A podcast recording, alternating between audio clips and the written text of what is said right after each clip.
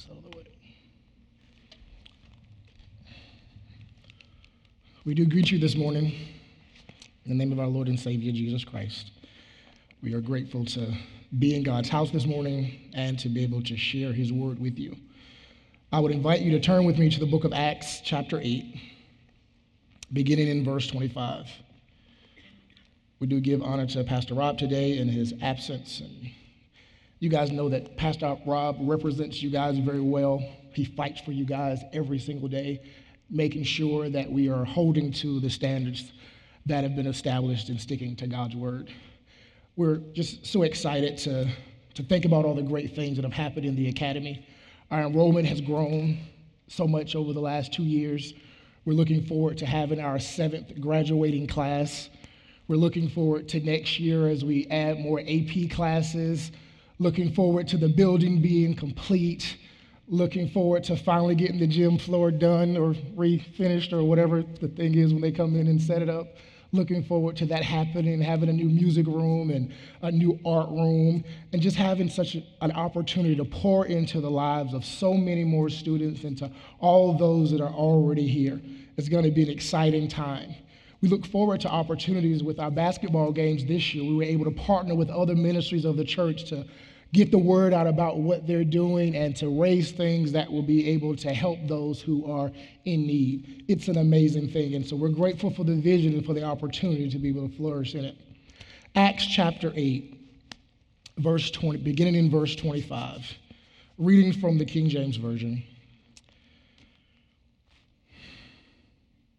And they, when they had testified and preached the word of the Lord, returning to Jerusalem, and preached the gospel in many villages of the Samaritans. And the angel of the Lord spake unto Philip, saying, Arise, and go toward the south unto the way that goeth down from Jerusalem unto Gaza, which is desert. And he arose and went, and behold, a man of Ethiopia, a eunuch of great authority, under Candace, queen of the Ethiopians, who had the charge of all her treasure, and had come to Jerusalem to worship, was returning and sitting in his chariot, read Isaiah the prophet. Then the Spirit said unto Philip, Go near and join thyself to this chariot. And Philip ran thither to him, and heard him read the prophet Isaiah, and said, Understandest thou what thou readest? And he said, How can I, except some man should guide me? And he desired Philip that he would come up and sit with him. The place of the scripture which he read was this. He was led as a sheep to the slaughter, and like a lamb dumb before his shearer, so opened he not his mouth. In this humiliation his judgment was taken away.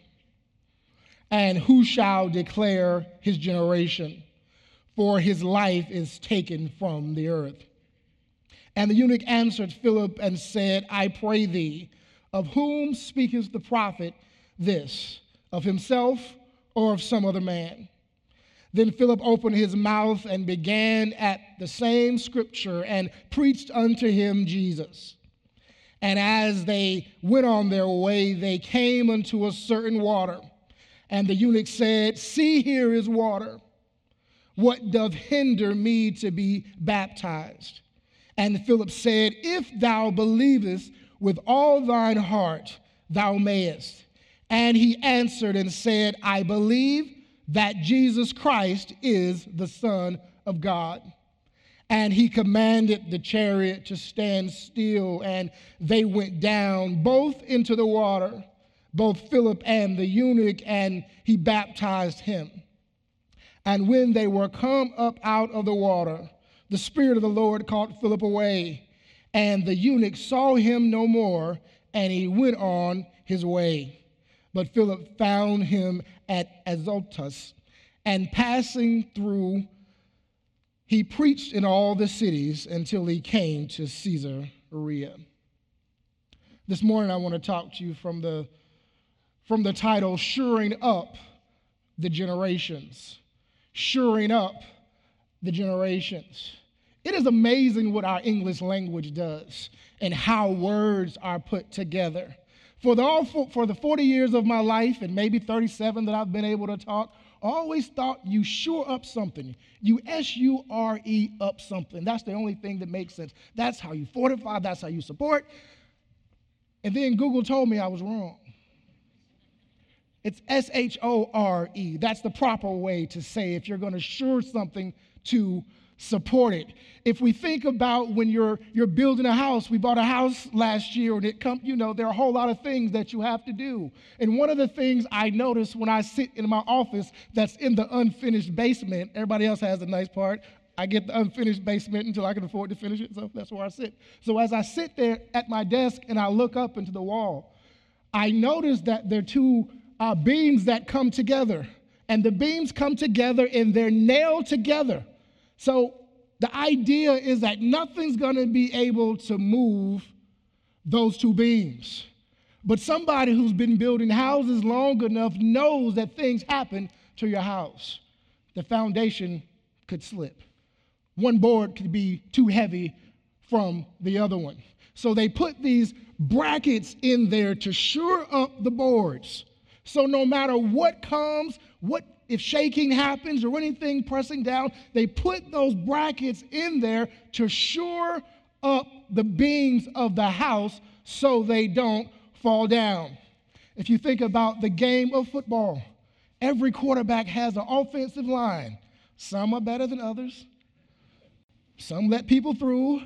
Some protect them well. But they have an offensive line whose only job is to protect the quarterback. Keep the quarterback alive. So they find these strong guys to stand there, and whoever's coming through, they're blocking, they're pushing, they're doing everything because they don't want the quarterback to get sacked. Or if we think about all the layers of security that are at our banks to protect our money, they go to extra lengths to shore up, to make sure that when we deposit our money, that we'll be able to get it back. Beloved, I come today to challenge you and to remind you that it is our responsibility as Christians to shore up the lives of one another. For to shore up anything is to be intentional about how you're going to support it and have some expectations about how you're going to live that out. If we think about our children and people who don't know the Lord, the fact of the matter is that if we have accepted Jesus as our personal Savior, it is our responsibility to show Christ to them. It is our responsibility to model God's word in their presence, and we must be intentional about it. If we want our children, we want our grandchildren. We want our great-grandchildren. We want our neighbors down the street. We want the young lady who serves us coffee. We want the doctor. We want the car salesman, all to give their lives to Jesus, to give their lives to the Lord. But we must be intentional about how we protect others from the threats of the world. That means thinking about how we respond to the things that are taking place. For the greatest threat remains sin and our flesh. But we must protect them from living in this world and facing this idea of secular humanism. And it's a fancy word that just says you're guided by how you feel. You do what you feel like doing. If it feels right, you do it, and that's great. But what we must teach one another is that we must be guided by the Word of God. We must be guided by the truth. We must protect individuals from the ideologies that the world brings and remind them that it is the Word of God that ought to be guiding and leading them in their lives.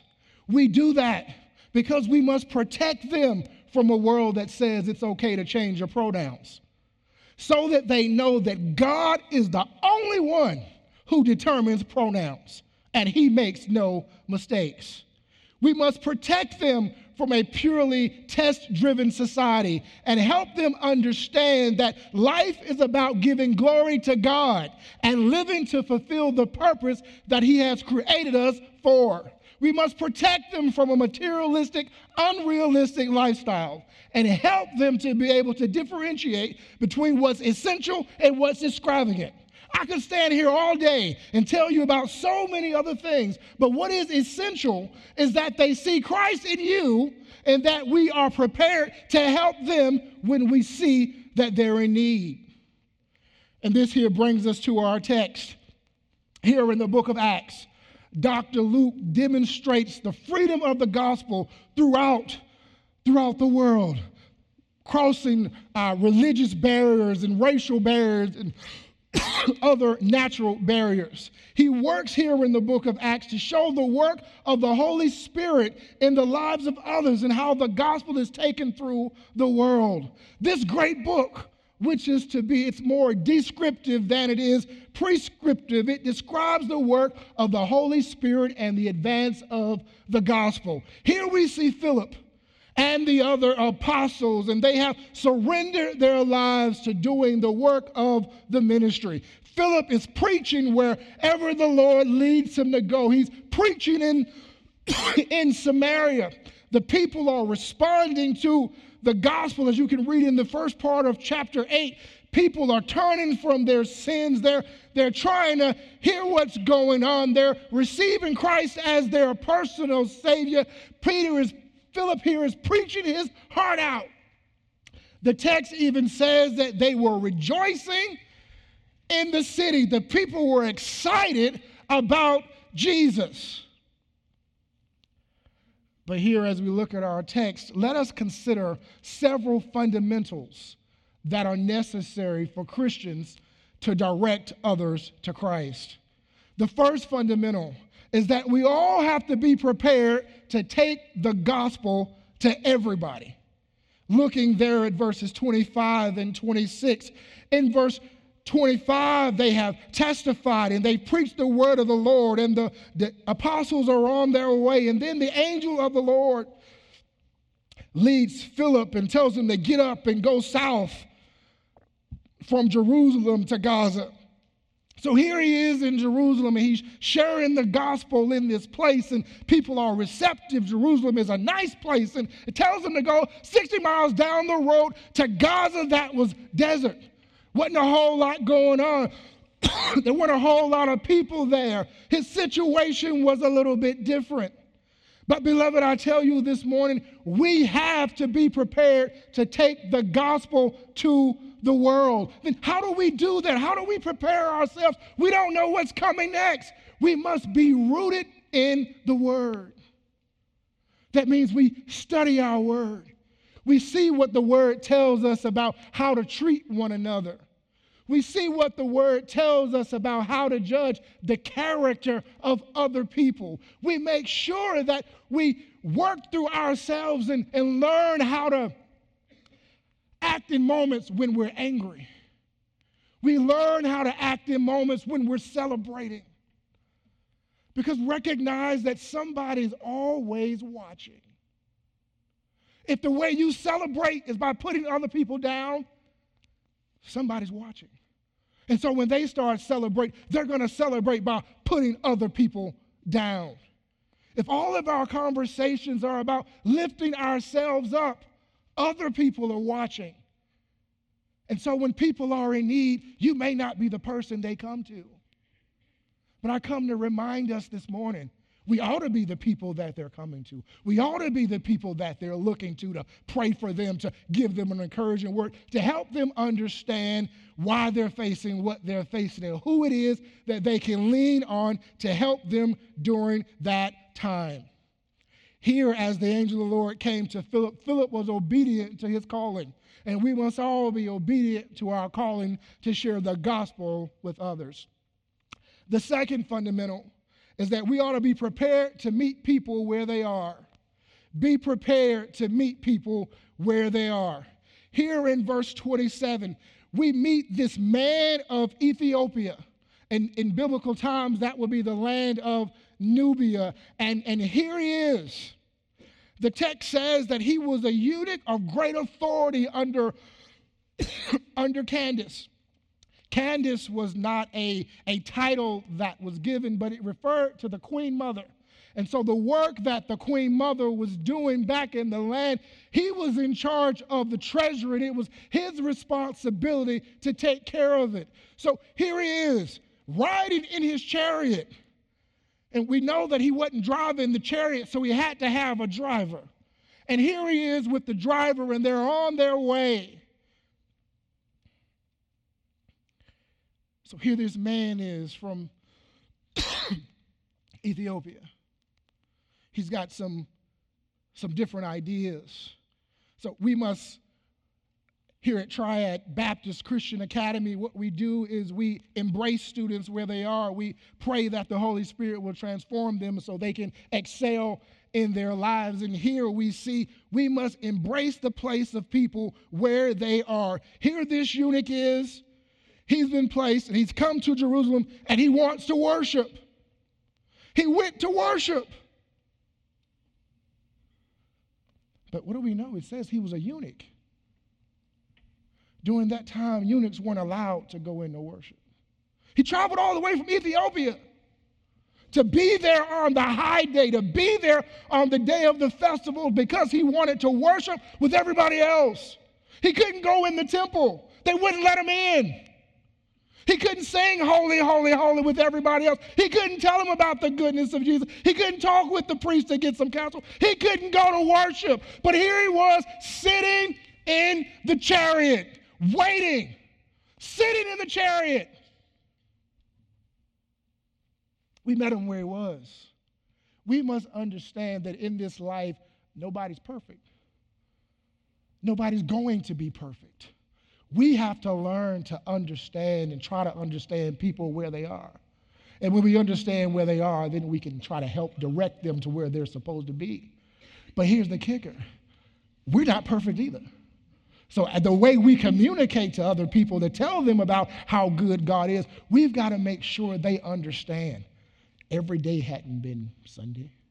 Langston Hughes wrote a poem where he talked about Mother to Son, where it talks about how life is filled with tacks and boards torn up, and that's just life. We all face trials, but the difference between the saved and the unsaved is we got somebody to go to. We can call on Jesus, and we trust that he is going to guide us.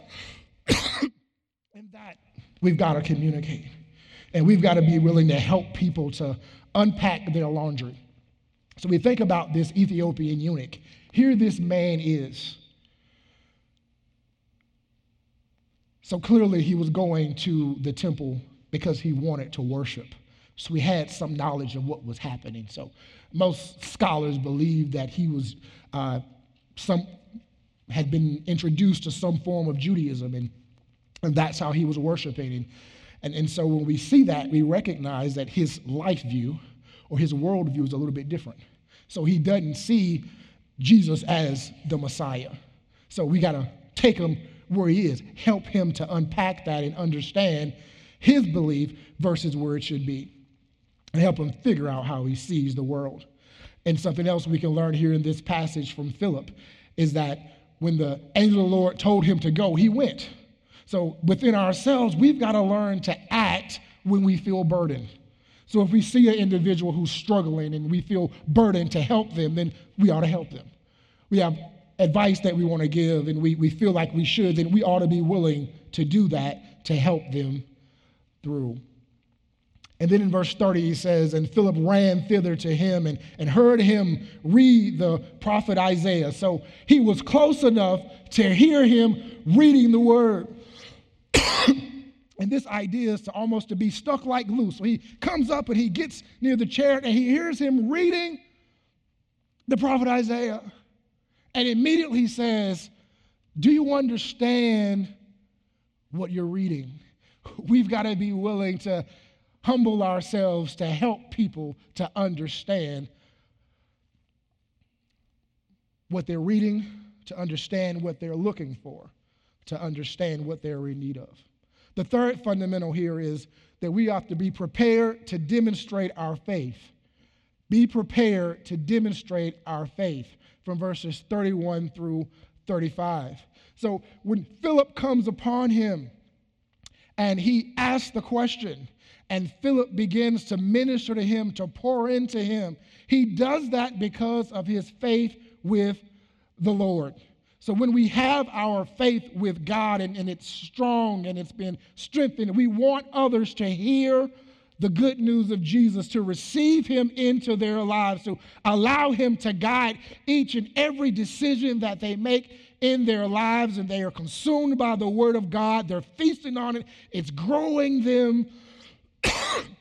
We've got to be able to demonstrate that to others. And how can we help someone else understand the word unless we know the word ourselves? In verse 32, the place of the scripture in which he read, he was led as asleep to slaughter. So he's reading this passage from Isaiah chapter 53, and he's helping him to understand what's happening in that passage. And so we've got to be willing to help individuals learn to shape the truth, guide them to truth. If we think about in the context of the Christian day school, it's our responsibility to sort of function with the three-legged stool. It's the church, it's the home, and then it's the school. So home is supposed to be teaching about the goodness of Jesus and how he guides our lives and the importance of discipline and how to respect one another, how to clean up after yourself. All those things, learning how to guide as God would have you. Because the truth of the matter is that in every home, it is the parents' responsibility to teach their children. It is the parents' responsibility to guide their children, right? So then you've got church, and church is teaching the word of God, building on it in hopes that you'll add that to your life, in hopes that parents will give that to their children. So the church is teaching about the goodness of Jesus. Home is teaching about the goodness of Jesus. And then here in the Christian school, we're talking about the goodness of Jesus, right? And so they're all working together. But what happens when one leg isn't as quite as long as the other one and it's tipping over? What happens when one leg is broken? What happens when the school is doing its job and the church is doing its job, but the home isn't doing its job? Or if the home is doing its job and then somehow the school misses something, the stool cannot stand on its own. So what does that require? That requires that the church is doing its part in teaching about Jesus and providing ministries that are going to help them and making sure that what it's teaching is age appropriate. The school's got to make sure the same thing. We make sure that all of our teachers are teaching from a biblical worldview. We make sure that they can look at the world and what's happening through the lens of Scripture, that they are teaching God's story each and every day, teaching it in math, teaching it in PE, teaching it in history, teaching it in English, teaching it everywhere, teaching it in lunch, teaching it walking down the hallway, because we want to pour God's love all on them. And then home works the same way. And so home has to be pouring those things into them. We've got to help our children know that we're not perfect. Sometimes we make mistakes. Sometimes we get upset. Sometimes we don't say the right thing. I've got a 6-year-old who is very literal. So when I ask him to do something, I have to be specific. I can't just say, buddy, go pick up the remote. Where? What do you want me to do? I have to say, take 3 steps that way, turn around, pick up that remote. It frustrated me because for somebody who can operate every device in the house, somebody who has a vocabulary better than mine, didn't make sense to me where I can't just say, buddy, go to the refrigerator and get the baby's bottle, and he does it. There are 2 refrigerators. He doesn't ask which one he goes to, the one that's not in there. And he comes back and has a fit, and we're upset. But my wife reminds me that we have to calm down. And we have to say, buddy, it's in the brown refrigerator. And he'll get it and do what he needs to do. Beloved, that's what has to happen in our lives. There are people who are around us watching us. So when we're frustrated, we've got to learn to manage that frustration. Right? I remind our teachers every day, when you walk in the building, it's a brand new day. I don't care how frustrated you are. I don't care what happened at home. Leave it. when you walk through that door and those kids come in, good morning, Dr. Patrick is here. What are we going to learn today? And we do it because they see us. We do it because the examples that we set for them can change their lives. And God called us to do it. We're not trying to operate in our own flesh. God called us to do it. And whatever it is that was happening at home, I guarantee you, only been living 40 years, but I guarantee you God will work it out if you put it in his hands and trust him with it. The fifth fundamental is that we ought to be prepared to help change an individual's worldview. There at verse 36. So as they went on their way and came into a certain water, and the eunuch said, see, here is water. What doth hither me to be baptized? So here, as Philip is sharing with him, we see that the eunuch was listening to what he had to say. The eunuch was taking in what he had to say, but the eunuch didn't quite understand everything, and he wanted some clarity. So he says, "What water's right there? What do I have to do to be baptized?" And I suggest to you today that that's what we've got to be willing to do for individuals. The word believe in the New Testament is the word, it means to think it to be true, to hide it in your heart. So if he received it and took it into himself, now he wants to know what's the next step. I submit to you that for each of us, that's our responsibility to help individuals figure out what the next step is. He understood Judaism and the way things were going, but he saw that something was missing. And what was missing was Jesus. What was missing was a Savior. What was missing that he no longer had to go to the priest and confess his sins, but he could talk directly to Jesus. All that was missing, and now his mind was changing. Now he was beginning to see things a little bit differently. The eunuch wanted to have access to what Philip was talking about. The fifth fundamental is that we must be prepared to help change a person's eternal destination. Help change a person's eternal destination. So Philip says to him, if thou believest with all your heart, thou mayest. And he answered and said, I believe that Jesus Christ is the Son of God. So this is where the good news happens in the text. He embraced the eunuch. He allowed the Holy Spirit to transform him. And based on verse 37, this man, this eunuch who was not allowed to enter the temple to worship, this eunuch who was prevented from joining in with the others at the festival of worship, this eunuch who had heard about Jesus now has accepted Jesus as his Savior. He declares, I believe that Jesus Christ is the Son of God. Y'all, the eunuch got saved. The eunuch surrendered his life to the Lord. And just as the hymnologist wrote, he says, he is saved by his power divine, saved to new life sublime. Life now is sweet and his joy is complete. He is saved, saved, saved. And when we help people to see Jesus as he is, not going to hell anymore, now they can be on the path toward heaven. And we ought to want that for everybody we meet. And the sixth and final fundamental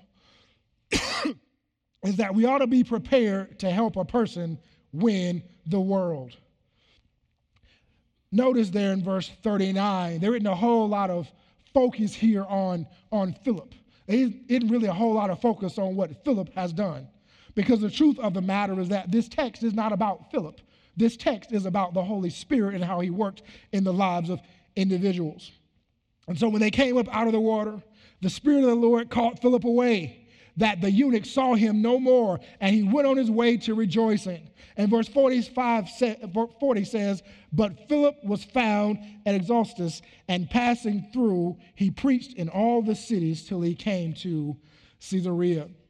So Philip helped the eunuch The Holy Spirit did the rest of the work. Now he's saved, and he can take the word back to wherever he's going. He can take the word back to Ethiopia. He can take the word back to Nubia. He can share all along his travels of what the Lord has done in his life. We must understand that each of us is a vessel that is to be opened, to be used by the Lord. It's our responsibility to train others how to live by the word of God. And we must be prepared to help others excel. We not only care about these fundamentals at Triad Baptist Christian Academy, not only fundamentals of Triad Baptist Church, but these are the fundamentals for Christians all around the world, and every one of us has a place in it. Because the truth of the matter is, as great as the Patrick name is, what I want my kids to carry on is faith in Jesus Christ. The most important thing that they could have is faith in him. And I want them to see how I live that and pass that on to their children. For God is the God of generations. For I understand that there are challenges that individuals face, things we face that we have never faced before.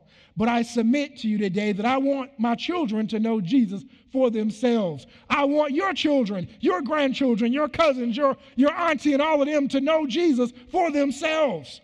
And I know that hymns aren't a popular force today, but they are a popular force that guide my life. You often hear me singing a hymn or humming a hymn, but I want my children to know that when they're at the tipping point and somebody who's got on their last nerve, I want them to know why they can hear me singing. There is a name I love to hear. I love to sing its worth. It sounds like music in my ear, the sweetest name I know. I want them to know that when chaos is all around me, the reason I have peace is because, blessed assurance, Jesus is mine. Oh, what a foretaste of glory divine, heir of salvation, purchase of God, born of his spirit, and washed in his blood. For this is my story, and this is my song, praising my Savior all the day long. And when they wonder why I'm not excited about the latest iPhone or the latest this phone or the latest that piece of technology, I want them to know, as the hymnologist wrote, some folks worship money and the luxury it brings. Some folk live for glory, to hear their praises sings. But I live for Jesus, and to him I cling, for Jesus is my everything. And when they want to know why I press on when I can barely get out of bed, why I got to go when my voice is shot, when I got to move when my body is hurting, I want them to know that on a hill far away stood an old rugged cross, the emblem of suffering and shame. And I love that old cross where the dearest and the best for a world of lost sinners was slain. So I'll cherish the old rugged cross till my trophies at last I lay down. I will cling to the old rugged cross and exchange it someday for a crown. And I simply leave you with this morning. Every one of us, every single person in this room is responsible for Christian education. Because if we have Christ, we got to share it with others. And how we share it matters. God bless.